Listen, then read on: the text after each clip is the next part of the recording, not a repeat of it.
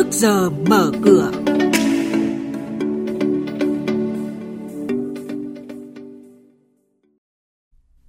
Thưa quý vị, thưa các bạn, hệ thống ngân hàng thương mại có thể giảm tới 10.000 tỷ đồng chi phí lãi vay cho khách hàng để kích cầu kinh tế. Nhận định của chuyên gia về thị trường hàng hóa thế giới trong phiên cuối tuần hôm nay. Những thông tin này và một số hoạt động giao dịch đáng chú ý khác sẽ được biên tập viên Bá Toàn và Ngọc Diệu cập nhật cùng quý vị và các bạn trong trước giờ mở cửa hôm nay.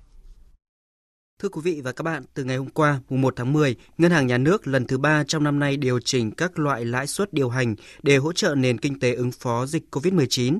Đặc biệt, lãi suất cho vay ngắn hạn tối đa bằng tiền đồng cho một số lĩnh vực ngành kinh tế được Ngân hàng Nhà nước điều chỉnh từ 5% một năm xuống 4,5%.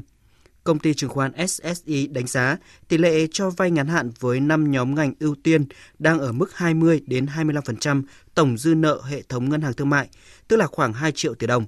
Do đó, khi các khoản nợ này được giảm 0,5% một năm theo trần lãi suất mới, tương đương giảm khoảng 10.000 tỷ đồng chi phí lãi vay cho khách hàng.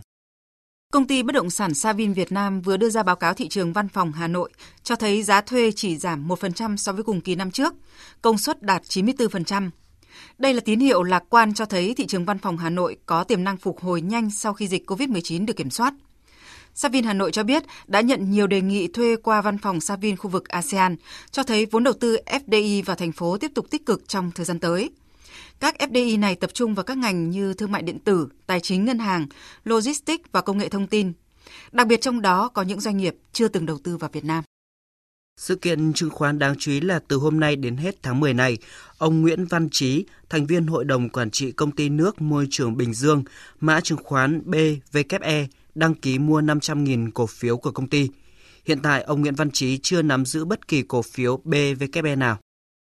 Về diễn biến giao dịch trên thị trường chứng khoán, sau phiên sáng khá tích cực, thị trường bước vào phiên chiều qua tự tin hơn.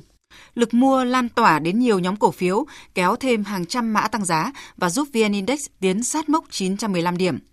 Tăng tốt nhất nhóm VN30 là REE, HDB, HPG, VHM.